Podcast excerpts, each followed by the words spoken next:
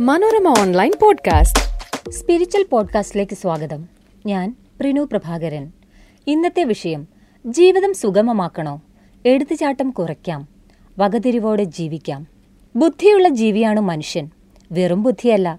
പ്രശ്നങ്ങളെ ആഴത്തിൽ പഠിക്കാനും അതിൽ തീരുമാനങ്ങൾ എടുക്കാനും കഴിവുള്ള ജീവി.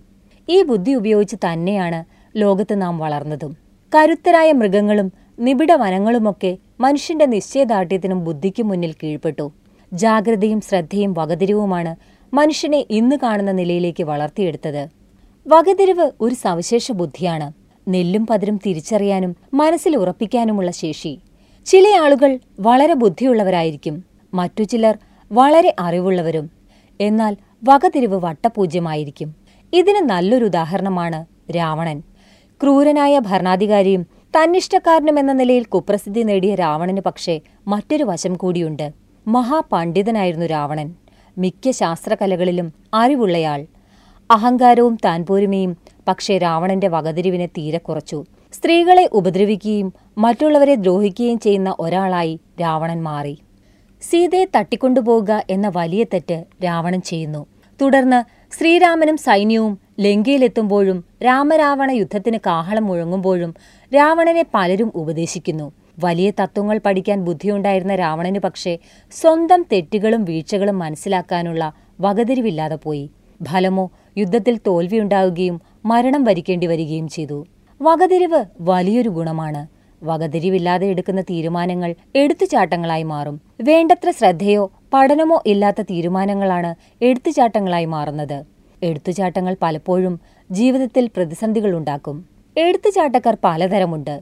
കൃത്യമായി ചിന്തിക്കാതെയും പഠിക്കാതെയും തീരുമാനങ്ങൾ എടുക്കുന്നവരാണ് ഇവരിൽ ചിലർ. ഇന്നത്തെ കാലത്ത് എന്ത് തീരുമാനങ്ങൾ എടുക്കുമ്പോഴും അവയെക്കുറിച്ച് പല ദിശകളിൽ മനസ്സിലാക്കാൻ ഇന്റർനെറ്റ് പോലെയുള്ള ഉപാധികളിൽ സൗകര്യമുണ്ട്.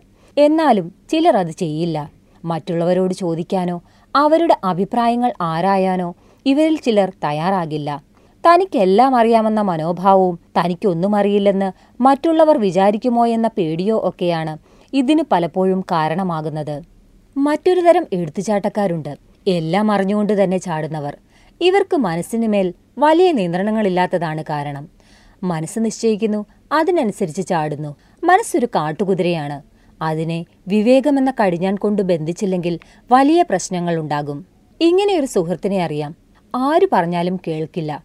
ഒരിക്കൽ ഇദ്ദേഹത്തിന് അകലെ ഒരു നഗരത്തിലേക്ക് പോകേണ്ട ആവശ്യം വന്നു. പത്തു മണിയോടെ അവിടെ എത്തിച്ചേരേണ്ടതും ഒരു രീതിയിലും വൈകരുതാത്തതുമായ ഒരാവശ്യമായിരുന്നു അത്.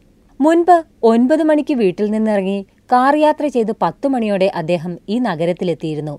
ഇത്തവണയും അങ്ങനെ പോകാനായിരുന്നു പദ്ധതി. എന്നാൽ ആ നഗരത്തിലേക്ക് സ്ഥിരം യാത്ര ചെയ്യുന്നവരിൽ ചിലർ അദ്ദേഹത്തെ ഉപദേശിച്ചു.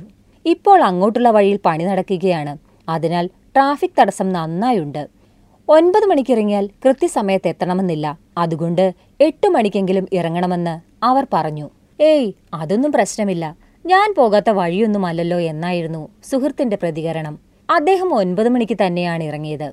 എന്നാൽ യാത്ര അദ്ദേഹം വിചാരിച്ചതുപോലെ ആയിരുന്നില്ല. വഴിയിലെമ്പാടും ട്രാഫിക് കുരുക്ക്. വലിച്ചും ഇഴച്ചും ലക്ഷ്യസ്ഥാനത്തെത്തിയപ്പോൾ രണ്ട് മണിക്കൂറോളം വൈകി. വഴിയിലുള്ള വണ്ടിക്കാരെയെല്ലാം ശകാരിച്ചും വിധിയെ കുറ്റപ്പെടുത്തിയുമായിരുന്നു അദ്ദേഹത്തിന്റെ യാത്ര.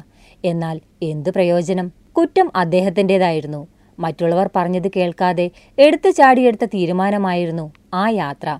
വിവേകമില്ലായ്മ അതിൽ പ്രകടമായിരുന്നു.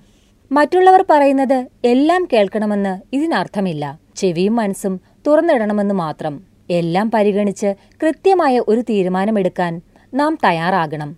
അതാണ് ജീവിത വിജയത്തിന്റെ യഥാർത്ഥ താക്കോൽ. മറ്റൊരു പുതിയ വിഷയവുമായി സ്പിരിച്വൽ പോഡ്കാസ്റ്റ് അടുത്ത തിങ്കളാഴ്ച കേൾക്കാം. Manorama online podcast.